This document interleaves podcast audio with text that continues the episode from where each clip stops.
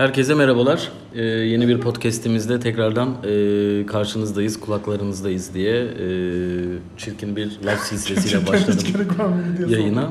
Ee, biz geçen hafta e, yapamadık podcast'imizi çünkü e, Esen bir iki gün izinliydi. E, Erhan e, haber için yapacağımız podcast'e maalesef katılamayınca geçen haftayı podcastsiz kapandık. Biraz dinlendik. Hafta sonu ben biraz tatil yaptım. Güneş gördüm ilk defa. Havuza falan gittik. Alfred'le beraber takıldık. Küçük bir Beverly's. Gibi olabilir. Pazar akşamı Güvenç'le halı sahada buluştuk. Esenimizi yaklaşık bir 5 gündür görmüyorum. Çok özlemiştim. Kendisine gelince sarılırım falan diyordum ama ofise gelir gelmez arkamdan yaptığı e, sinsilikler, e, insanlara beni doldurmaya çalışmaları sebebiyle biraz kendisinden de soğumuş bulunuyorum. Şu anda Zaten Biraz gergin bir ortam var şu an. Evet. ofiste. Zaten Esen'in o el bileğindeki dövmelere rağmen onu aramıza almamız bile bir lütuf kabul Ya edilmeliyken dövmeler kapatılacaktı. İşte dövmecilere gidilecekti. Bir şeyler olacaktı. Neyse evet. Ama işte Onların sinsilik- lafını açmıyorum ben. sinsilik yapmaktan için. e, şey yapamadı. E, vakit bulamadı maalesef. Boş zamanlarında sinsilikle meşgul. Ha bir de sinsi olmayanlar da sana sinsiliği öğreteceğim falan gibi şeyler söylüyor. Bizzat bunu ben, bana söylendi yani. Artı bir Neyse de ya, konumuz... bir de manipülasyon mesela inanılmaz boyutlarda. O yüzden mesela e, Hereditary değil, Midsommar'ı bir tek Esen sevmedi bizim aramızda. Neden? E, onu sevmemiz, onun, onun sebebi de e, filmdeki manipülasyonun kötülenmesi. Yani insanlara manipülasyonun kötü, kötü bir şey olduğunun anlatılması. E, Esen e, hem iş hayatında hem aşk hayatında e, manipülatif bir Başka insan olduğu hayatını için. bilemiyorum ben. Biraz duydum. E, maalesef arkadaşımız bana biraz anlattı durumları, üzüldüğüne Evet, nasıl kadar. manipüle ettiğimi. Sinemada iki dakika tuvalette karşılaştık ve aman dedi Esen dedi beni acayip manipüle ediyor şu an iki dakika tuvalete kaçtım. Filmde kendimi gördüm. Bir yüzümü yıkayıp hemen e, geri manipüle olmaya devam edeceğim dedi. Ne, e, severek manipüle oluyormuş onun sıkıntı yok. Evet severek manipüle Farkında. olmak işte. Farkında olmadığı için bu da manipülasyonun başka bir cinsi. Biz bugün e, sinemada ve özel hayatta manipülasyon konuşmak istiyoruz. Fakat ona hazırlanmadığımız için e, sinemada hayvan İstismar. istismarı, gerçek hayatta hayvan istismarı, sokakta hayvan istismarı, sofrada hayvan istismarı, hayvanat bahçesinde hayvan istismarı, turizm sektöründe hayvan istismarı gibi konulara Acaba sosyal sorumluluk Gireceğiz. bir podcast. Evet işte güvenci gördüğünüz gibi sosyal sorumluluk falan gibi hayvan haklarını tiye alıyor. Her zaman olduğu gibi etçil insanlar hayvanları çok da fazla sevmeyen insanlar böyle konuları tiye alıyorlar. Bir yanında manipülatif bir insan, diğer yanında hayvan yiyen bir insan gerçekten çok zor şartlarda bir podcast Ay nasıl bir beni bekliyor. be gerçekten. ne kadar zor bir işim Utku. Eminim ki şu an zaten podcast dinleyen insanların da %90'ı hayvan yediği için Yani kimse rahatsız olmayacaktır diye tahmin ediyorum. Ama bir yandan da bizim de iki yüzlüğümüz hala vegan olamadık Esen'le. Kendimizi zorluyoruz. Bundan bir ay önce dedik ki haftada bir günde başlayalım ve en azından 2-3 ay sonra e, tamamen hayatımıza vegan olarak devam edelim. Evet, ben bu Fakat- şeyi gün gibi hatırlıyorum. Evet. Telefonuma gelen vegan Esen ve Utku'ya hazır mısınız film lovers mesajını gün gibi hatırlıyorum ama Evet, bunun üzerinden uzun bir süre geçmesine rağmen biz henüz Esen'le buna başlayamadık. bir gün bile olmadı değil mi? Bir gün bile ya oluyor benim hayatımda bir gün Yani- oldu oluyor ama işte Ama bilinçli bir şey. Bilinçli bir şekilde olmuyor evet. oluyor. Oluyor. Ee, evet Esen nereden başlayalım? Nereden başlayalım? Seyircimizi biraz manipüle et bakalım. Yani şimdi aslında şöyle başlamak istiyorum. Ee, bu hayvan istismarı bir yandan da hani bu politik doğruculuk çerçevesinde ele alındığı zaman da biraz hani gerçekleri de konuşalım. Çok da fazla ideal bir dünyadan bahsediyoruz sürekli. Hayvanlar asla ve asla istismar uğramamalıdır diyoruz. Ama bunun içinin bir yandan da nasıl doldurulduğu ile ilgili ben biraz rahatsızım.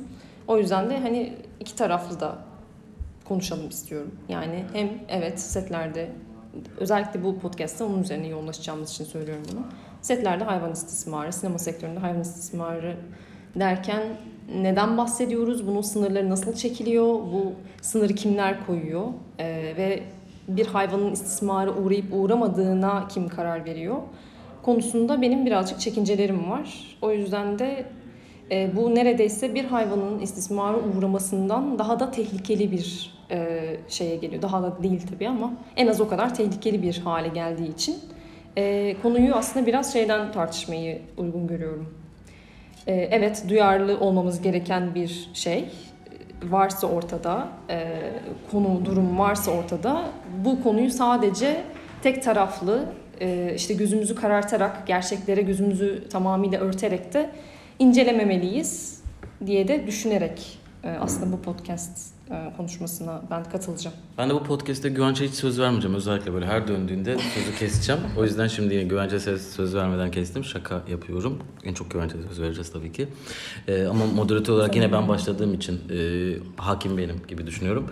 Ee, şöyle kısaca aslında ben setlere girmeden önce e, günlük hayatımızda hayvanlarla ilgili nelere dikkat ediyoruz ya da etmiyoruz gibi bir yerden başlayalım konuya. Oradan biraz sinema Evet. sektörüne girelim istiyorum. Çünkü genel konuyu konuşmadan sinema sektörüne girmek aslında biraz Evet. e, yersiz olacak. Çünkü atıyorum o zaman işte hangi hayvanın sette olması olmaması ya da e, aslında yani işin daha absürt bir durumu tabii ki oraya da geleceğim ama e, bir hayvan adına hayvanın sette bulunması adına yine insanların karar veriyor olması dahi aslında e, yanlış bir durum.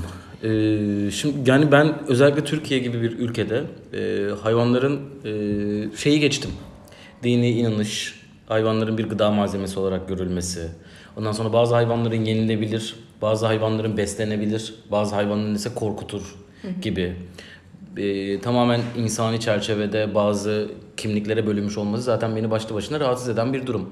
Ama şimdi buraya zaten girdiğin zaman işin ucu yok. Yani bu, burada izah etmenin de çok fazla bir anlamı yok diye düşünüyorum ama zaten bizim e, kültürümüzde e, özellikle Türkiye boyutunda işin e, hayvanlara herhangi bir saygının olduğunda ben düşünmüyorum. Yani hayvanların herhangi bir hakkı olduğuna dair değil bilinç, bir düşünce ya da bir vicdani e, yapının olduğunu da düşünmüyorum. E, bu yüzden de işin sinema boyutunu konuşmak aslında konuşulacak bütün bir piramit olarak düşünebileceksek hayvan hakları ile ilgili mevzuyu piramidin en altındaki basamaklardan bir tanesi zannımca. Zaten o yüzden de e, aslında hani bu sinema sektörü nezdinde hani özel olarak spesifik olarak konuşmaya gireceksek eğer bence benim sorunlu gördüğüm kısımda bundan kaynaklanıyor. Çünkü insanlar sadece setteki hayvanların durumuyla ilgileniyorlar ama genel olarak aslında bir hayvan nasıl yaşıyor, e, ne bileyim günlük ihtiyaçları neler, nelerden mutluluk duyuyor, neler ne hangi zamanlarda mutsuz oluyor. İşte bir hayvanın doğal yaşantısına aslında gözümüzü kapatarak neredeyse yaklaşıyoruz. Hani sette hayvan bambaşka bir şey yaşıyormuş gibi hani bir oyuncu gibi aslında yani insan gibi e, bir şeye e, kalıba sokularak aslında bakılıyor bir yerde. Beni rahatsız eden şey o. O yüzden evet daha geniş bir perspektiften öncelikle bakmak gerekiyor diye düşünüyorum. O yüzden de aslında genel olarak kurtuluşun e, öncelikle e, hayvan istismarının tamamıyla yok edildiği, işte ideal bir dünyada yaşayacaksak eğer bir gün işte ne bileyim herkesin mümkünse vegan bir hayat sürdüğü bir dünyada ancak setlerde de hayvan istismarının tam olarak karşısında olabileceğimizi ben düşünüyorum. Yani şey olarak değil, görüş anlamında değil ama bunu tam olarak engellemenin ancak böyle mümkün olabileceğini düşünüyorum. Çünkü hayvan istismar edilmesin diyoruz sette ama aynı setin yemeğinde tavuklu döner de verilebiliyor olabilir. E bu ne şimdi? Yani bunun sınırı nerede? Kim buna karar veriyor? O çok şey e, muğlak bir şey. Aslında bunu bugün masaya yatırırsak e, beslenmemizden hayvanları encil bir hayvan olarak görmemize kadar bir skala var. E, bunu da aslında bir paylaşım yapmak ve çeşitli kurumların e, hangi kısma kadar kendilerinde yetki görüp e, olaya el attığını da tartışırsak belki hani bir çerçeve çizmiş oluruz. Yine bu çerçeve doğrultusunda aslında şöyle de bir durum olduğunu düşünüyorum. Ee, tabii ki ne olursa olsun işin bir boyutuna geldiğimiz zaman e, hayvanlar e, insanın gıda malzemesi olarak görüldüğü sürece ki bunu aşmak bence çok uzun yıllar alacak ama olacak. Ee, görüldüğü sürece zaten ideal bir dünyadan bahsetmek çok fazla mümkün değil. Fakat en azından şöyle bir durum var. Ee, bunun yapılıyor ya da yapılmıyor olmasından ziyade artık e, gerçekten hayvanat bahçelerinin ya da sirklerin ya da hayvan turizminin e, bu hayvanları istismar eden bir e, sürecin parçası olduğu e, toplumu geniş çerçeveleri tarafından kabul edilebiliyor. Hala insanlar e, özellikle işte akvaryumlara gidiyor, hayvanat bahçelerine gidiyor. İşte özel bir hayvan tamamen kendi olması gereken habitatının dışında başka bir ülkede başka bir sıcaklık şartlarında e, getirildiği zaman bunun reklamı yapılıp işte bilmem ne aslanı artık İstanbul'da şu AVM'de ya da şurada falan sergileniyor gibi hala devam ediyor ama insanlar artık bunun bir, yani en azından hayvan yesin yemesin birçok insan artık bununla ilgili olarak e, şunu dile getirebiliyor diye düşünüyorum. Yani bunun iyi bir şey olmadığını getirebiliyor. Bu açıdan sürecin ben biraz daha hızlı ilerleyeceğini düşünüyorum. E, en azından belki de ütopik ama böyle olacağını umuyorum. Ama tabii ideal bir dünyadan bahsetmeyi bizim görebileceğimizi düşünmüyorum. Her zaman verdiğim bir örnek var. Bundan çok da insanlık açısından ve çok uzak bir tarih değil yani. Çok yakın bir tarih. Amerika zaten kaç senelik bir ülke ki diye düşündüğümüz zaman kıta olarak da aynı şekilde.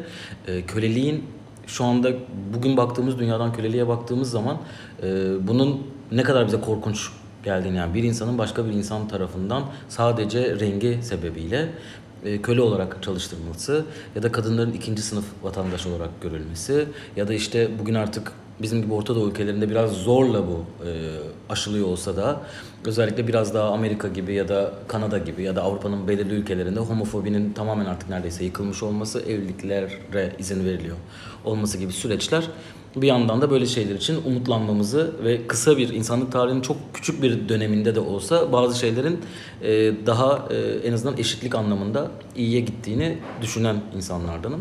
E, hayvan tabii ki bir e, insanla aynı canlı olmadığı için, aynı türde bir canlı olmadığı için bu süreç daha bencilce, e, daha e, kendilerini ifade edemedikleri için, onların haklarını da başka insanlar savunmak zorunda kaldığı için daha zorlu oluyor.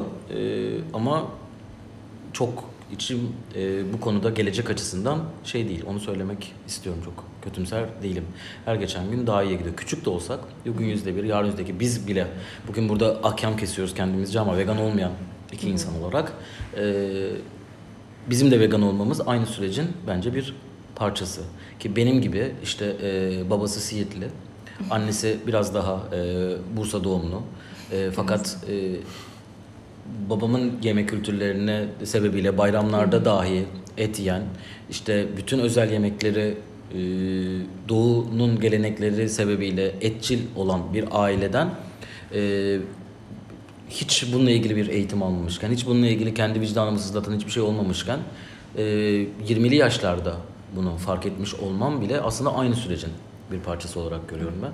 O yüzden e, ses çıkara çıkara, konuşa konuşa bunlar e, daha iyiye gidecek diye umuyorum. Ya bugün birçok sivil toplum örgütü var ya da şahıslar var bu konuyla ilgili bunun ne kadar ciddi bir şekilde e, bir ahlaki problem olduğunu en başta dile getiren. Fakat hani oraya da işte veganlar şöyle, veganlar böyle diye bir takım e, şakalar eşliğinde bir takım e, bana göre faşist e, şeyler söyleniyor. E, belki evet onların böyle bireysel olarak söyledikleri ile değişmeyecek ama e, herkes yavaş yavaş vicdanı sızlıya sızlıya e, insan olmanın e, birinci şeylerinden biri de bu vicdanımız olması yani işin içinde son kertede herkes kendiyle bir şekilde yüz yüze kalıyor ve bu farkındalığın artacağına inanıyorum. Ben de aslında vicdan evet çok çok önemli bir şey. Aynı şekilde ben de vicdanım nedeniyle vejetaryen olmuştum. E, fakat bence özellikle hayvan hakları gibi bir şeyden bahsediyorsak, en az insan hakları kadar önemli bir mesele olduğunu düşünüyorsak bunun, e, olayın artık vicdanın dışında yaptırımı da olan bir hale gelmesi gerektiğini düşünüyorum ki tam da aslında işte bu genel çerçeveyi çektikten sonra bence spesifik olarak konuşmamız gereken şey bu. Sınır koymak bununla ilgili. Yani bu hayvanların işte bir şekilde hakları var, yaşam hakları var, e, mutlu bir şekilde yaşama hakları var, sağlıklı bir şekilde yaşama hakları var. Ömürlerinin olabildiğince e, uzun olabilmesi için gereken her şeye sahip olabilme hakları var. Bunları nasıl sağlayabiliriz? Yani biz insanlar olarak bize ne görevler düşüyor? Yani her şeyi e, böyle insan merkezci bir şeyle ele alırken de aslında birlikte yaşadığımız canlılardan bahsediyoruz bir yandan ve onlarsız da yaşayamayacağımız bir dünyadan da bahsediyoruz. Diyelim ki inanılmaz hümanistiz ve inanılmaz insan merkezciyiz. Çok da fazla umurumuzda değil bu canlılar. Yine de hayvansız bir dünya mümkün değil, bitkisiz bir dünya mümkün değil. Sadece bunun için bile aslında tamam hiç vicdanımızı sızlatmıyor diyelim. Yine de bir şey yapmamız gerekiyor. Buradan aslında herkese sesleniyorum o yüzden. Yani et yiyor olabilirsiniz. E, kurban bayramlarınızı mutlulukla kutluyor olabilirsiniz. E, ne bileyim bunun şeyi yok yani aslında sadece vejeteryanların ya da sadece veganların sorumluluğu altında olan bir şeyden bahsetmiyorum. Hayvan hakları herkesin sorumluluğu kapsayan bir şey. O yüzden de belli bir e, hukuki çerçevesinin olması gerektiğini düşünüyorum. Bu yüzden de işte hep duyuyoruz. Bir yerlerde hayvanlar istismar ediliyor. Bir yerde hayvanlar şiddete uğruyorlar. E, öldürülüyorlar, kesiliyorlar. Öyle oluyor, böyle oluyor. Bunlar çok üzücü. İşte haberi görüyoruz, ağlıyoruz. Öyle oluyor, böyle oluyor ama bunun önüne geçebilmek için gereken adımı sadece vicdanı sızlayanlar atıyor gibi bir durum var neredeyse. Gönüllü kuruluşlar var, kurumlar var. Onlar bir şeyler yapmaya çalışıyorlar. Ee, ne kadar iyi yapabilirler, ne kadar tam olarak sorumluluğu üzerlerine alabilirler o tartışmalı. Bu sorumluluğu alırken nerede, nasıl bir sınır çekecekler? Mesela az önce verdiğim örneğe bakacak olursak diyelim ki işte bir seti ziyaret eden e, Haytap genelde bu şey genel değil yani tam olarak yetkiyi kendisinde görüp bu sorumluluğu edinen kurum bizde Türkiye'de Haytap. E, diyelim ki bir seti ziyaret ettiği zaman tam olarak nerede duracak? Yani e, hayvan istismarı ile ilgili şey ne? Çizgi ne? Yani sette hayvanı ne durumda görürse o hayvanın istismar edildiğini düşünecek, ne durumda görmezse o hayvanın mutlu olduğunu düşünecek gibi bir sürü soruya açılıyor kapı. E, bunun da bence net bir çerçevesinin olması gerekiyor. Bir yandan sadece insanlar için gene konuşuyorum. Yani yine bu tabii ki insan merkezci bir bakış açısı. E, çok da hani hayvanların özgürleştirilmesi üzerine bir şey de değil neredeyse. E, ama dediğim gibi ben bunun biraz da hani sadece vicdanı kalmayan yaptırımlarının olduğu bir meseleye dönüşmesi gerektiği taraftarıyım. Ee, belki hani case'ler üzerinden gidebiliriz böyle çeşitli süreçler ve işte ne bileyim karşılaştığımız bununla ilgili gündemde oluşturan örnekler üzerinden belki de gidilebilir. Bilmiyorum. Ben oraya geçmeden önce bir şey eklemek istiyorum. Az önceki benim de dahil olduğum konunun devamında. Buraya zaten buradan geçebiliriz diye. Ee, az önce şey dedim ya, homofobiden bahsettim, ırkçılıktan bahsettim vesaire. Ee, bu süreçlerde de aslında şöyle bir durum var bence. Ee, bütün bu kanun koyucuların da konunun farkında olmaması, konunun öneminin farkında olmaması da bu sürecin bir parçası. O yüzden sen söylüyorsun ya yasalarla bunu garanti altına alınması gerekiyor diye. Bunun garantine garanti altına alınacak e, bilinç oluşmadığı için hı hı. şu anda zaten garanti altına alınabilecek bir durum oluşmuyor.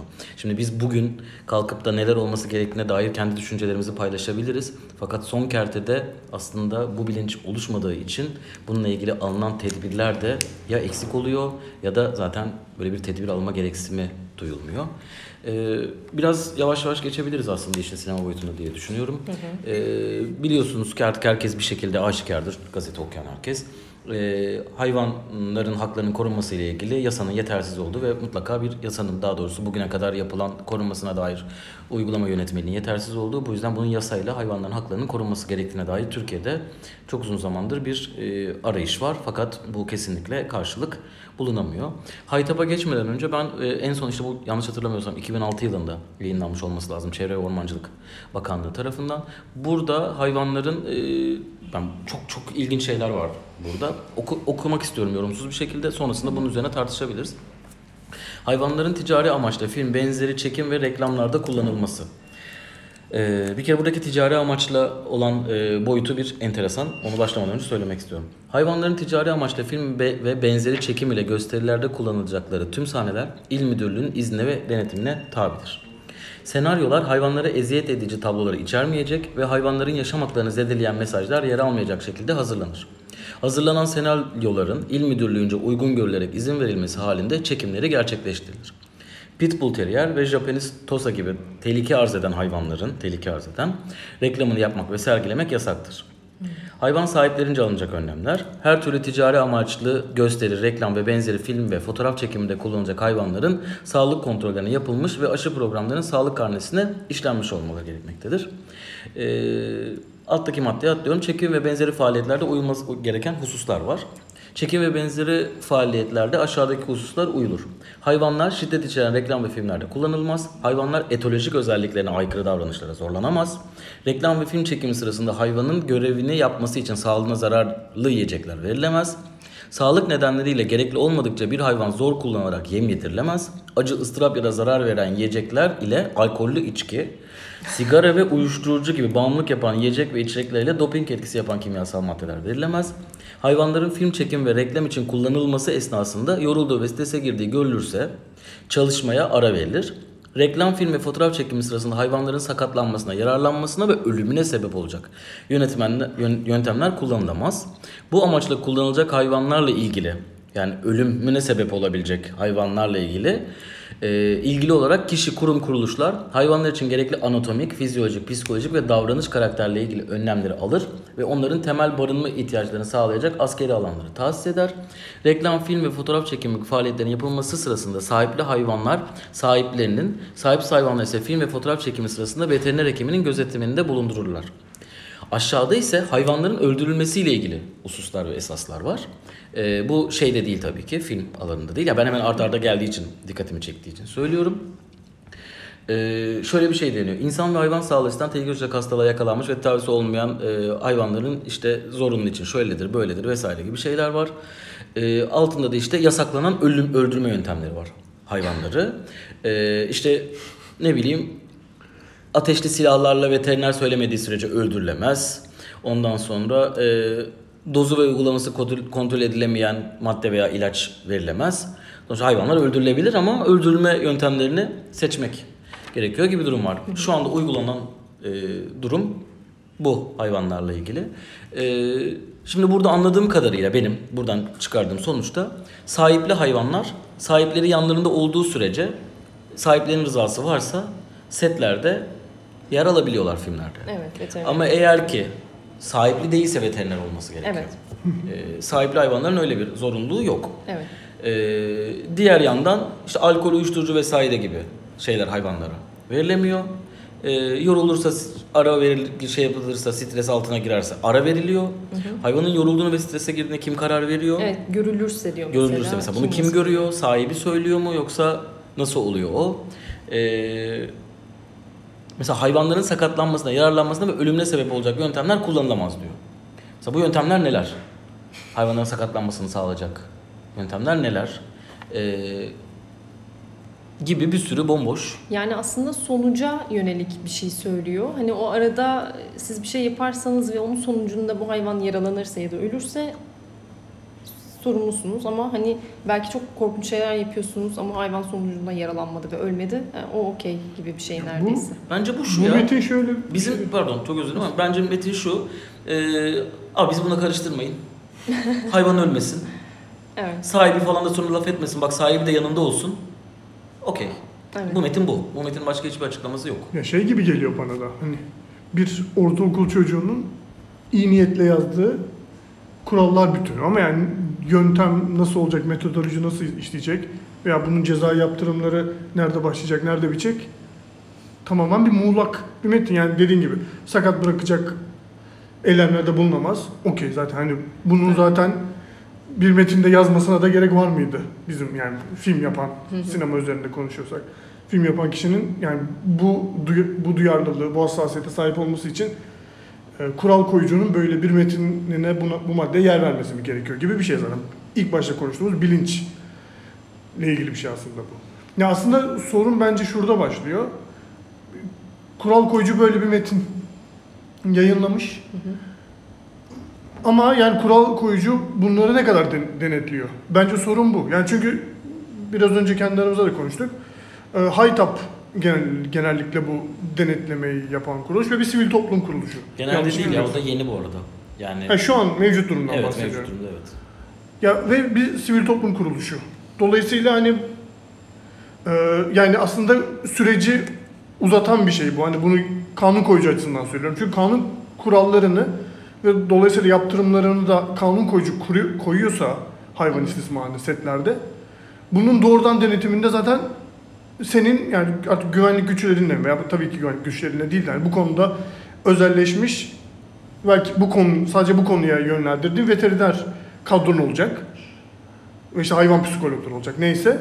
Bununla yapabilirsin bunu. Zaten kural koyup bunun bir fiil denetimini yapmıyor olman zaten yani sakat bir durum olduğunu zaten gösteriyor bence. Yani ilk olarak büyük bir problem bu bence yani. Ya bir de Ya mesela çünkü sivil bir inisiyatife bırakmış oluyorsun yani. Kişilerin iyi niyetinden falan azade bir şekilde söylüyorum.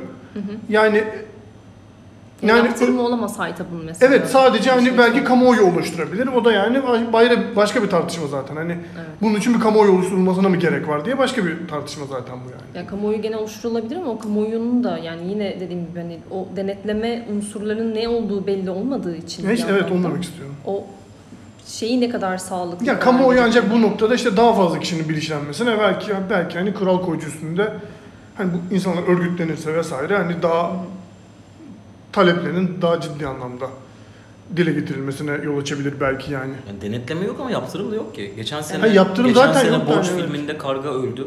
Martı'da da mı ölmüştü yanlış mı hatırlıyorum? Bilmiyorum yani. Borçta kesin öldüğünü biliyorum da. Yani, Okey sonra ne oldu? Hiçbir şey olmadı ki. Yani herhangi bir cezai yaptırımı yok. Herhangi bir şey yok. Yani ceza yaptırımı olsa ne olacak bu arada? Yani şimdi ben mesela bunu anlamıyorum. İşin içinden çıkamıyorum da. Yani- Şimdi mesela ka- kar- sen şimdi gittin ormana. Kargayı tüfekle vurdun.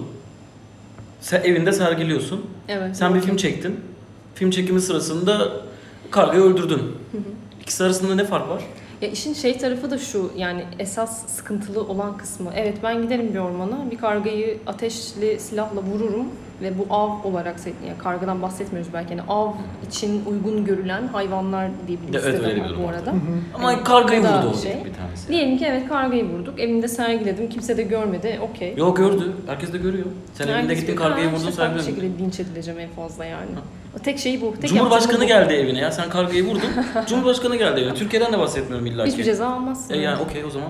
Yani en fazla hani gerçekten bir kamuoyu oluşturursa bir şekilde yasanın açıklarından bir yerlerden bir şey bulunursa işte avukatlar devreye girerse bir şey olursa belki bir küçük hani öyle oluyor çünkü birkaç tane örnek gördük. İşte bir, bir iki şeylik aylık e, hapis cezası yatan birkaç kişi oldu galiba tarihimizde ama şey yok yaptırımı. Sıkıntı şu. Ben o kargayı ateşli silahla vurarak öldürebiliyorum. Böyle bir şeyim var. Ee, Hakkın var. Hakkım var. Bayağı bayağı hakkım var yani neredeyse. Şu anda da şey propagandasını yapmak da istemiyorum bir yandan ama buna çok benzer bir senaryo sette olduğu zaman da bir yaptırım yok. Ama işin şey tarafı şu yani setteki koşulları denetleyen yani ormandaki koşulları bir şekilde denetleyen birileri olabilir orada da setteki koşulları denetleyen kişi yok bununla ilgili. Yani ben bu hayvan nasıl öldü, vuruldu mu, edildi mi bilmiyorum da bir yandan. Mesela şu karga meselesindeki olayın da hani beyanlar üzerinden gidiliyor aslında. Sıkıntı o. Ya ortada bir kanıt var mı? Kim nasıl öldürdü? O kargaya ne verildi? O karga nasıl öldü? Ya da buna benzer bir sürü şey var aslında. Sinema tarihinde Türkiye'de de çok var, dünyada da çok var. Bizim böyle çok sevdiğimiz, bayılarak izlediğimiz birçok filmin aslında içinde korkunç hayvan istismarı durumu söz konusu. Bu hayvanların başına ne geldiğiyle ilgili bir e, şey yok ortada. Hani bunu kanıtlayabilecek bir belge de sunulamıyor ya da sunulan belgelerden hiçbir şey anlaşılmıyor. E, ya da ya da ya da yani ya anlaşılsa da şey bence var. yönetmenlik yönetmelik çıkaranların da e, ne çıkarabilirler ki? Ben bir şey soracağım şimdi. Sen e, Esen Tan. E, gittin. Dana aldın. Bir dana aldın kendine. Eve getirdin. Kestin. Yedin. Sen Esen Tan bir film çekeceksin. Danayı aldın eve getirdin. Eve getirirken onu yolculuğunu çektin. Eve geldin kestin yedin.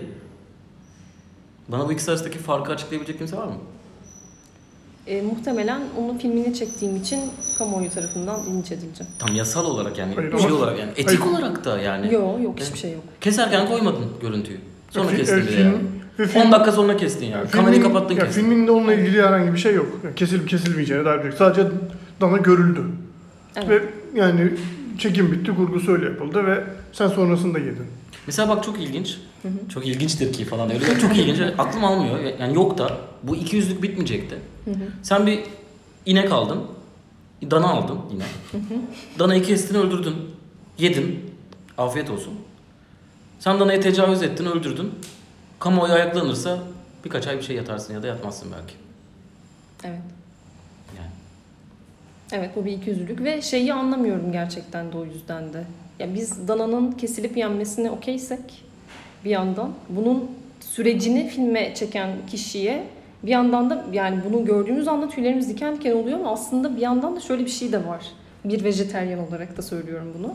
Aslında belki de o şeyi görmek bilmiyorum en son işte Fassbinder'in bir filminin şeyinden yola çıkarak ilk hatırladığım şeylerden o. Yani bir hayvanın öldürülüş sürecini görmek, filmde görmekten bahsediyoruz bu arada. Hani backstage'de ne oldu, sette ne oldu falan filan da değil.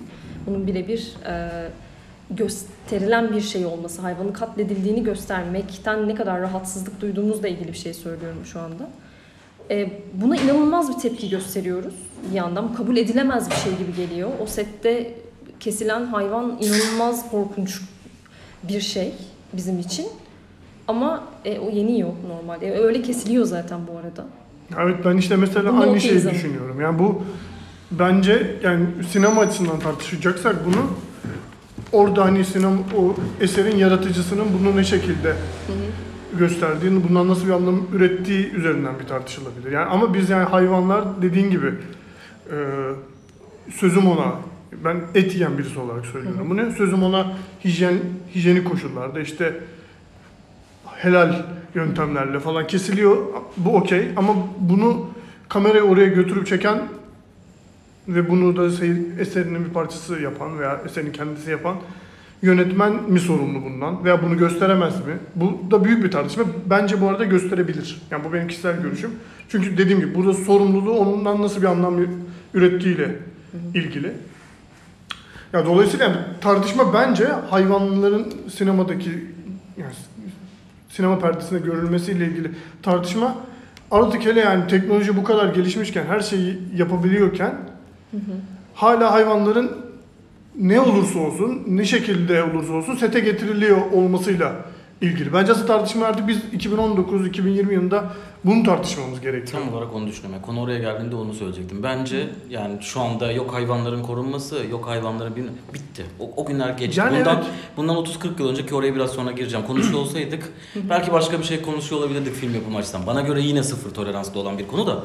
Ee, başka bir şey yani film yapan insan şunu diyebilir. E ben nasıl çekeceğim? Bitti. Sen bundan sonra teknolojinin nimetlerinden bir şekilde faydalanacaksın insan olduğun için ve sen setinde hayvan barındırmayacaksın. Kendi köpeğin vardır, kedin vardır, evcil hayvanın vardır, senindir. Onunla beraber istediğin gibi sen kameranı Story aç, çek, şey çek, istediğini yap.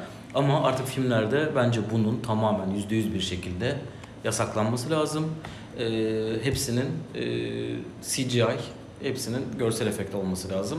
Bunun lami, cimi, bir ekstrası, bilmem nesi vesaire yok ki. Sinema gibi e, entelektüel bir meslek icra ediyorsan e, az birazcık hayata dair birazcık görüşün varsa ki olmak zorunda bana göre. Sinemacının her zaman böyle bir e, bana göre duruşu olmalı. E, bu, bu devir kapanmalı.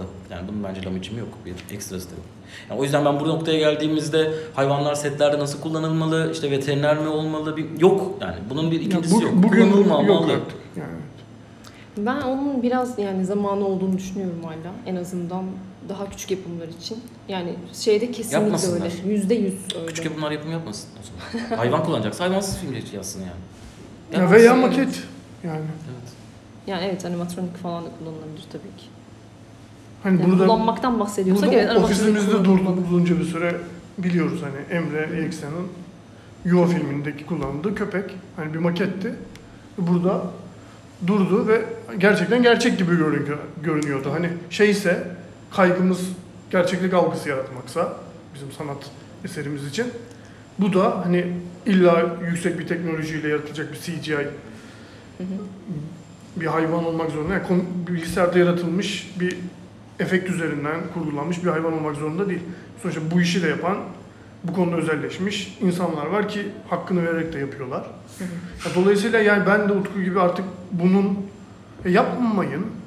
Yapmayın yani. Yani bir de ya şey mesela var ya, çok çok hani bir film üzerinden konuşacağım. Geçtiğimiz üzerinde de çok tartışmıştık o zaman da. Şey Death Horse Nebula filmi. Nebula. Hı. Ya, yani Utku'dan yaptığı kişisel araştırma sonucunda ben öğrendim biliyorum. At uyuşturulmuş o sahnede ve yani gerçekten o atın gerçekten omuzda ya gerçek bir at olmasının hiçbir Anladım. esprisi yok o sahnede. Ya çok yani işte plastik sanatlarla çok kolaylıkla üretilebilecek bir at görüntüsü var o sahnede. Yani bu yani en basiti. Bu yapılabilir. Hani ha- hareket falan daha yetmiyor yani o at. Yani bunlar artık yapılabilir ve yani bence hareket etmesi gerekiyor ve sizin buna maddi olanağınız yok yapmayın. Ya çünkü hiçbir canlının ya benim de senin de kedinin de kuşun da böceğin de senin yapacağın filmden daha az önemli değil. Daha önemli. Ama şu anda gene şeyden bahsediyoruz bir yandan da. Kurmaca bir atıyorum diyelim ben belgesel çekiyorum ve İstanbul'un sokaklarını çekiyorum ve benim filmime giren sokak kedileri var. Ben kurmacadan Ben de bahsediyorum. kurmacadan bahsediyorum. Tamam gene kurmaca yani belgesel kurmaca arasındaki şeye kadar gider bu tartışma da ne Etik, kadar evet. fark. Ki ben Hani o konuda etik- güvenç Evet, onda da bayağı tartışmışlığımız var. Takıntılıyım o konuda ben. Tamam yani diyelim ki ben işte kurmaca belgesel, yarı kurmaca yarı olamaz. belgesel bir şey çekiyorum ve İstanbul'un sokaklarını gezerken benim kamerama takılan sokak kedileri var. Olsun ya koy kameranı. Mesela ben Net Geo'nun falan da bazı belgeselleri çok zorunlu. Bazıları kameraya koyuyorsun, 300 saat çekiyorsun, ne görüntü çıkarsan ona göre kurguluyorsun. İkisi farklı şeyler. Sen doğal, işte, onların doğal evet. hayatına müdahale ediyorsan, at, ya şunu yapamazsın mesela. Sen o kedi oraya girsin diye o kediye mama veremezsin. Evet, ben, benim için de şey oldu. Yani Bu, bu bir şey yani çizgi. Sen ona dahil olamazsın belgeselde. Ona dahil oluyorsan sen Ya- işin içine kurmacalık giriyor Evet. o zaman da yapamazsın. doğal hayatını manipüle etmiş oluyorsun. Kendine yani müdahil olmuş. Bu şey de yani şimdi mama hadi kötü bir örnek belki ama atıyorum mesela kedilerin fareyi kovalamasını görmek için kedilerin olduğu bir ortama yukarıdan fare bırakmak gibi. gibi yani. Evet çünkü mama aslında Tamam. kedi için. Evet. O, hayır yine bence o çekim Yani- için olduğunda başka bir şey ama fare daha net bir örnek. etik olarak daha masumane geliyor ama ben de yüzde yüz katılıyorum Utku'nun dediğine. Ben onun sınırının Ya bunu çizilemez çünkü yani kurmaca ile belgesel arasındaki Bence sinir nerede başlıyor? Bence net olmalı. ya o zaman işte belki bir yere gidebiliriz. Yani hayvanlar konusunda her şey çok, o sınırlar çok net olmalı. Bence insanların hayvana müdahalesi olamamalı. Olamamalı. Anca onlara yardım etmeliyiz biz. Çünkü evrim sırasında çok şanslıyız ki böylesine e, birçok hayvandan daha e, zeka seviyesi yüksek, daha vicdani tarafı gelişmiş bireyleriz. E, en zeki değiliz ama zekasını farklı yerlere kullanılabilen e, bir canlıyız, canlı türüyüz. O yüzden bence neden güzele kullanmak varken hep kendimizi hep bencilliğe kullanıyoruz ki? Çünkü ben aslında şöyle bir şey de düşünüyorum. İnsan aslında daha zeki olan, daha şanslı bir yerden bakılıp da işte daha üstün gibi görülmesine rağmen aslında sadece bir konuda çok güçlü. O da yani domine edebiliyor bulunduğu ortamı. Yani belki daha zeki değil, belki daha üstün de değil. Yani kuştan daha üstün değiliz, uçamıyoruz. İşte ne bileyim böcekten daha üstün değiliz, onun yaptığı şeyleri Ya yapamıyoruz. en kötü evrimleşmiş canlıyız bir kere başta. Yani, en en kötü evrimleşmiş canlıyız. Ama Yani. inanılmaz bir domine etme gücümüz var. İşte ne bileyim şu anda işte diyorum ki işte az önce sokakta gezen kediler diyorum ama hani bundan belki yıllar önce buralar onların eviydi. Biz şu an işte binalar diktik ve onları çeşitli sokaklarda yer şey yapıyoruz. Şu anda diyoruz ki her yer kedi şey. doldu. Heh, yani Ya da domuz yok. şeye indiği zaman, şehre indiği zaman deniyor ki domuzlar şehre indi. Sen şehrin o bölgesinde ev yaptığını söylemiyorsun gibi. gibi. Yani. Evet. Yani Ya da Aslında- balinalar şey yapmıyor arkadaş. Balinalar en zeki. Yani balinaların bir cinsi şu anda dünyada yaşayan en canlı hayvan türü. Ama bundan şey demiyorlar. Hadi toplanalım bütün insanların gemilerini batıralım. Demiyorlar. Niye demiyorlar? Çünkü yani var. olan varlık biziz. Evet. Orası kesin. O yüzden de yani yine bu tüm inanılmaz ultimate e, domine etme gücümüzle birlikte ister istemez insan merkezci düşünüyoruz. İnsan merkezci düşünürken de yani elimizde olmadan bence belli bir işte senin az önce dediğin gibi çok net kuralların belki getirilmesi gerekiyor. Ben o zamana kadar aslında hala bir yolun olduğunu düşünüyorum. Hala e, bilmiyorum yani yaptırım meselesinin dediğim gibi işte insan merkezci, işte insan vicdanına bırakılmaması gerektiğini düşünüyorum. O zaman şöyle yapalım. Benim bir iki söylemek istediğim şey var. Hı hı. Ee, o çizgiler dahilinde. hı. Az önce Güvenç'le fikir olduğumuz konuda. Sonrasında peki bugünkü şartlar altında ne olabilir? Ne yapılması gerektiği Evet. önemli konuşabiliriz. Ya ben şöyle düşünüyorum. Yani sinema tarihinde de insanlık tarihinde bolca olduğu gibi sadece sinema tarihini sıkıştırmadan hayvanlar konusunda iki yüzlülük çokça yapılıyor. Özellikle çok büyük yönetmenlere dokunulmuyor örneğin ama küçük filmlere Heh. daha rahat dokunabiliyoruz. Yani Ben Hur'dan Andrei Rublev'e, Nuri Bilge Ceylan'ın bir önceki filminden bizim de Türkiye'de daha büyük yönetmenlere kadar. Ee, hayvanlar sadece şiddete maruz kalmıyor. İşte Ben Hur gibi örneklerde onlarca hayvan telef oluyor, onlarca hayvan ölüyor. Ve hayvanların sömürüsü üzerine inşa edilmiş insanlık kuralları ve yine hayvanların sömürüsü üzerine inşa edilmiş kapitalizm var Evet. dünyada. Ee, ama artık sinema o boyutta değil. Yani sinema artık bambaşka bir noktada. Bugün işte 3 boyutlu, 10 boyutlu, 100 boyutlu, IMAX'ler bilmem neler falan filan çıkmışken e, o zaman hayvanların da artık bana göre bir kırmızı çizgi çekilip hiçbir filmde hayvan kullanılamaz şeklinde bir sınırı olmalı. Ve bu sana göre de Hı hı. e, kabul etmek istemiyorum ama bana göre de fazla ütopik bir düşünce. Hı hı. Şu anda böyle olması. Peki şu an ne yapılabilir? Türkiye şeylerine. Yani Haytap çok iyi niyetli bir e, kuruluş. Hı hı. Sinema ile ilgili yaptığı da aslında iyi niyetli bir davranış. E, yeterli mi? Asla. Filmlere gidilmesi gereken bir kişi var. Hı hı. Bir sinema yazarı eşliğinde Tuğçe Madayanti'nin hani ona atılıp sete davet edilmesi gerekiyor. Fakat Tuğçe Madayanti'nin bu konudaki yeterliliği. Evet sosyal medyadan takip ettiğimizde de bireysel tanıdığımız zaman hayvansever olduğunu biliyoruz. Bu konuda duyarlı olduğunu biliyoruz. E, fakat yeterliliği ne burada?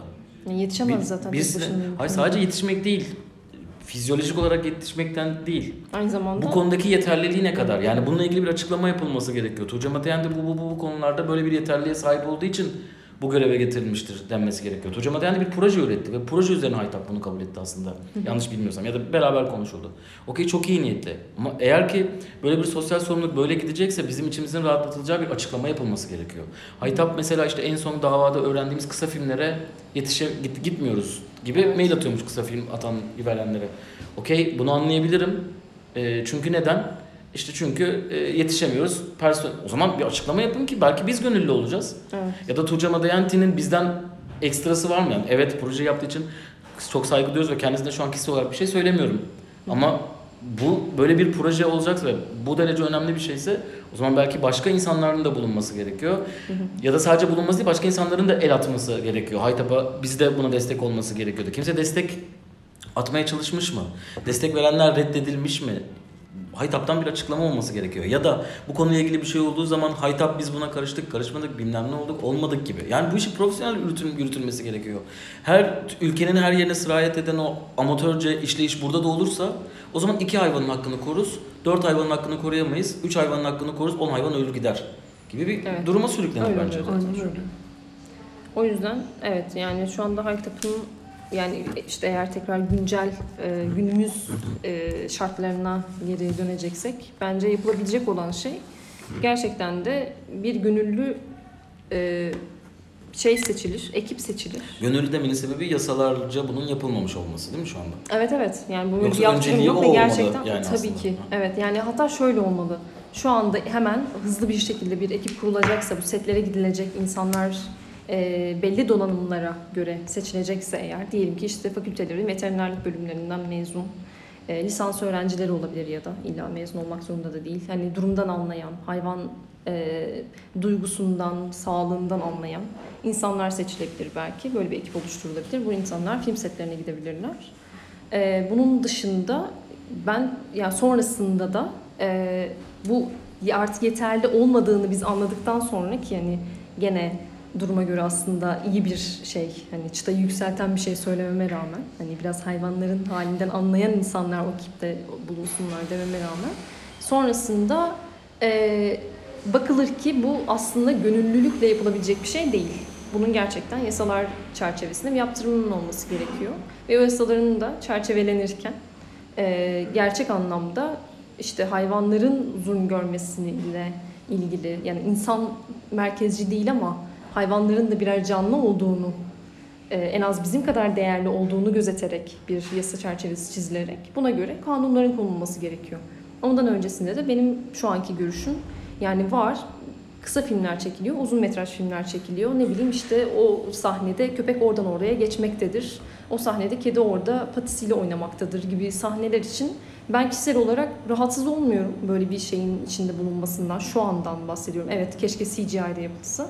Ama yani zaten nasıl bütçelerle filmler çekiliyor, ediliyor falan hani günümüz şartlarında bu çok da mümkün değil gibi görünüyor. Tamam olabilir. Kendi kedimizi işte arkadaşımızın filmine götürebiliriz. İki tane yumakla oynar. E, iki saat durur sette. Sonra getiririz. Çok stres altına giriyor ise böyle bir şeyin altına hiç girmeyiz. Senaryoyu değiştiririz gibi çözümleri var şu anda benim aklıma gelen. E, onun dışında bu sürecin ilerletilmesi gerekiyor. İnsanların hem filmcilerin, sinemacıların bu senaryoları yazan işte filmlerinde kedi, köpek, at, tavşan, kuş, yılan ne oynatmak istiyorlarsa bununla ilgili e, insanların artık elini taşın altına koyup bir yasa tasarısı, bir sinema e, yasası ya da işte hayvanlarla ilgili, hayvan hakları ile ilgili bir e, net bir e, çizgi istemelerini düşünebiliyorum ancak uzun vadede de. Bir de şimdi seni dinlerken keşke bu podcast'te ben olmasaydım diye düşünüyorum. Düşünmemin sebebi şey şu. Burada sinema ile ilgili bir podcast yapıyoruz aslında. Birçok konuyu tartışıyoruz burada. İşte korsanı tartışıyoruz, ne bileyim başka bir şey tartışıyoruz. İşte bizce kendimizin yorum yapmasını e, etik olmadığı konularda bazen konuşmuyoruz falan. Şimdi mesela bu podcast dinlerken benim de yorum yapmamın çok doğru olmadığını düşünüyorum. Çünkü mesela yaptığım yorumlar çok fazla duygusal ya da konuyu Evet. saptırabilecek şeyler olabiliyor. Ee, o yüzden senin söylediklerini daha e, tutarlı ve en azından e, sinema çerçevesinde daha argümanların daha sağlam, daha konuşulması gereken konular olduğunu düşünüyorum. Çünkü bir yandan az önce mesela yani genel olarak podcast'in tamamında benim gösterdiğim gibi bir tavır gösterildiği zaman da hiçbir gerçekleşme ihtimali olmadan şu an için şeyler konuşulduğunda bir adımda ileri gidilemiyor gibi bir durum var ama işte ben baktığım zaman bir sinemacı kimliğimle konuşamıyorum bu konuyu. Ve konuşmaya başladığım zaman da eee, ol- olmuyormuş gibi bir izlenime kapı. Yani aslında farklı fikirlerde değiliz. Ben de Değiliz. senin ideal olarak gösterdiğin şeye gidilmesi için sadece öncelikle böyle adımlar atılması gerektiğine dair bir şey söylüyorum. Çok da farklı bir şey de düşünmüyoruz aslında. Yani yüzde yüz haklısın ve kesinlikle evet yani mümkünse setlerde çocuk da çalıştırmayın. Çocuk çalıştırmayın. Çocuk işçi çalıştırılıyor aslında. Her bir çocuk oyuncu e, çocuk işçi yani mümkünse bunu da yapmayın. E, mümkünse hayvan da olmasın o sette. Gerçekten 18 yaşından sonra reşit olan, oyunculuk yapmak istediğine dair ya da sette çalışmak istediğine dair e, bir bilinci olan, e, bilinç geliştirmiş, bunu isteyen, orada bulunduğu için hayatından mutlu olan insanlar orada olsun. Yani bu her şey için geçerli bu arada. Her sektör için geçerli. Sadece sinema için de değil. Bu şey de aslında yani insanın kendisiyle de alakalı bir durum. O kadar çok her konuda bize müdahale var ki. Örneğin işte sen hayata başladığında işte yaşadığın ülkeye göre belirli bir dinin mensubu olarak başladığın kabul ediliyor. İşte Evet. en son ben kendi özelimde anlatacak olursam canım kimliği için şeye gittiğimde, çıkartmaya gittiğimde e, işte detaylar okunuyor. İşte şu tarihte oldu, şu şeyde oldu, dini İslam vesaire diye. Ben de hanımefendiye şey dedim, hani dini İslam değil. Hanımefendi dedi ki yani sizin kimliğinizde Müslüman yazıyor. E, neden oğlunuz Müslüman değil. Ben dedim ki oğlum Müslüman değil değil. O herhangi bir dini seçebilecek bir bilinç seviyesinde değil şu an. Sıfırdan başlasın. Kendi ilerleyen yaşlarda kendi deneyimleriyle, kendi e, okuduklarıyla istediği dine mensup olabilir ya da dine mensup olmayabilir. Mesela şey vardır ya işte ailelerde böyle biraz daha aykırı tipler görüldüğü zaman başka bir akraba geldiği zaman e sen de dinsiz mi oldun başımıza? Yani dinsiz sonradan olunan bir şey değildir aslında. Yani sıfırdan başlanır ona göre gidilir. Biraz bu da öyle bir durum gibi geliyor bana. Her türlü konuda sanki e, şey gibi. Hani kendi kararlarımızı kendimiz vermemiz, öğrenmemiz gerekiyor diye. Zaten kodlanarak doğuyoruz ve hani belli bir şeyin içine doğru. Yani kültür gibi aslında Müslümanlık bir din, İslam bir din değil de bizim kültürümüz gibi aslında bir yandan da. O yüzden de hani böyle söküp atabileceğimiz bir şey bile değil. Her şey için geçerli sadece din üzerinden de değil. O, o yüzden de mesela bu bilinci taşıyamayacak e, kişiler çocuk yaşlarda televizyona ya da beyaz perdeye çıktığı zaman herhangi bir tanınırlık gibi bir durum olduğu zaman 16-17 yaşındaki halini gördüğümüzde diyoruz ki aa buna bak ya eroin batağına düşmüş yok şöyle olmuş meğersem bu deliymiş falan. Hayır öyle değilmiş yani o zaten başka bir hayat yaşayacakmış ama ailesi ya da onun yerine başkaları başka bir hayat yaşanmasını tercih etmiş ve o bunu sürüklenmiş gibi bir durum oluyor. Evet. Öyle. Üzücü konular konuştuk, düştük. Evet. Ee, o yüzden genelde podcast'in sonunda eğlenceli bitiririz ama. Şakalı başlamıştık halbuki. Evet. Ben şu an evdeki iki çocuğumu düşünüyorum. Yani bir yandan yani çok sevdiğim iki tane kedim var ve ya birlikte yaşamak bana aşırı mutluluk veriyor bir yandan ama bir yandan da onları o evde tıkıyorum. Yani bu çelişki sürekli yaşanıyor. Sonsuza dek yaşanacak bir çelişki. Yani dışarıda olsaydı iki yılda ölürdü. Şimdi evimde çok daha uzun süre yaşayabilecek, hayatta kalabilecek ama ne kadar mutlu, ne kadar mutsuz. Yani bunu sürekli yaşıyorum zaten. O yüzden hani şu anda böyle Aa, ne güzel ahkam kestik, ne güzel kurallar, kanunlar, ta- kanun tasarıları tasarladık burada falan gibi de düşünülmesin. Ya benim kendi içsel yolculuğumda sonsuza dek yaşayacağım bir çelişki yani vegan olup olamamak. İşte evimde bir hayvanla birlikte yaşayıp yaşamamak. E, Bunların hepsi zaten inanılmaz şey sorular. Yani sürekli böyle ikircikli, sürekli insanı düşündüren, sorgulatan sorular. Ya Bence mesela bu podcast'ten sonra şey yorumlarına çok açım. Sen önce vegan ol. Atıyorum. Evet, aynen. Ya da ne bileyim sen önce şuna dikkat et. Şuna da yapalım, buna da. Ama lütfen bu programdan sonra otlarda, o zaman ot da yemeyin. E, Argümanıyla yalvarırım gelmeyin arkadaşlar. Artık gel, o gelindi, o yapıldı o Evet, şaka. yani artık Biz orada değiliz. Onu artık evet geçtik. Ya bu ciddi fikrinizse de lütfen benimle paylaşmayın. Olabilir, anlıyorum. Ciddi fikrinizse olmasın. Abi olabilir ona, olmasın. ona ben karışamam varsa da ben bana yazmayın. Ee, yani şunu söylemek istiyorum Esen'in söylediğine ek olarak. Ee, o kadar hep ikircikli konular gerçekten. Hep o kadar benim de vicdanımı sızlatan bir yandan alternatif bulamadığım falan. Ve o kadar zorlanarak vejetaryen oldum ki ben aslında ve şu an o kadar zorlanarak vegan olma sürecine girdim ki. Ee, hayvan evde hayvan beslemek de öyle bir yani ben biz evde 3 hayvan bir köpek e, artı bir can bir Ayça bir ben yaklaşık 7 kişi yaşıyoruz bir evde. E, bazen işte ya bak bir tane daha şimdi hayvan evlat edindik acaba şimdi eve sığmıyoruz hani hayvanlara verdiğimiz mama falan da bölüşülüyor acaba onları da mı ızdırap çektiriyoruz diyorum. Sonra araştırma okuyorum biraz İstanbul Türkiye kedileriyle e, ünlenen, artık belgeseller çekilen, çok kötü belgesel de olsa, Amerika'da en çok izlenen Türkiye yapımı film olan gibi. Kedilerimiz de ünlenirken e, Türkiye'de hayata başlayan, pardon İstanbul ki Türkiye diyemem, %65'i e, yaklaşık 6 ayı çıkaramıyor. Evet. Yani tü- İstanbul'da doğ- doğan e, her 10 kediden 6'sı 6 ayı çıkaramıyor arkadaşlar. Ortalama iki yılda ölüyorlar zaten. Evet yani 2 yaşını İyi aşanlar zaten evet. o çok bayağı mucize. Evet. Ee, yollar zaten şey, e, kedi mezarlığı gibi. Evet. Otobanlar, köpek mezarlığı gibi. Ee, ne bileyim, üzücü bir konu. Hadi kapatalım ya. Öf, evet gerçekten şu an çok kötü. Tadımız kaçtı. Evet. O yüzden hayvanları sevelim ya. Onlar bizim dostlarımız.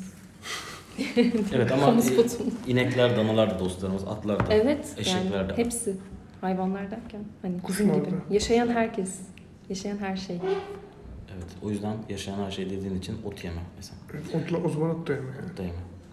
Onu evet. Bir evet. de arkadaşlar biliyorsunuz ki bir içecek markası var. Reklam almayı söyleyemeyeceğim. Ee, onlarda da boğaların e, spermi kullanılıyor. Ee, bir de e, kahvede fare zehri var. Ee, bu ikisinin, pardon kolada fare zehri var. Öyle miymiş? Bu ikisini atlamayalım. Red Bull, ah marka Ah, isim be. verdim. Sperm. Ee, boğa spermi. Rağmen. kolada da fare zehri var. Hangi Lütfen- kolada? Ee, Şekersiz de zero da var. E, Lütfen bunları da paylaşmayın bizimle. Bu arada Ee, bu yeni bilgiydi benim için bayağı. Yine her podcast'ta olduğu gibi yine yeni bir şeye şaşırabildim. Paylaşmamanız gereken podcast'te 3 kırmızı çizgimiz var. Yoksa bir daha podcast yapmayız. Büyük bir tehdit. Çok şu anda dünya yasta. bir, en- enerji içeceklerinde boğa spermi var. Evet. Ama İki, işte hepsinde değil abi. Hangi hayvandan alıyorsa adını onun spermi evet, var bence. evet. Kok, işte mesela Burn'de alev var. Alev spermi. alev sperm var. Ee, kolalarda fare zehri var. Şekersiz de. Şekersiz de özellikle. Ee, bir de ot yemeyin. Bu üç bilgiyi bizle paylaşmayın. Sizde kalsın. Evet. Tamam. Tamam. O zaman size sevgi dolu, mutluluk dolu günler diliyoruz. Podcast'imizi sonlandırıyoruz.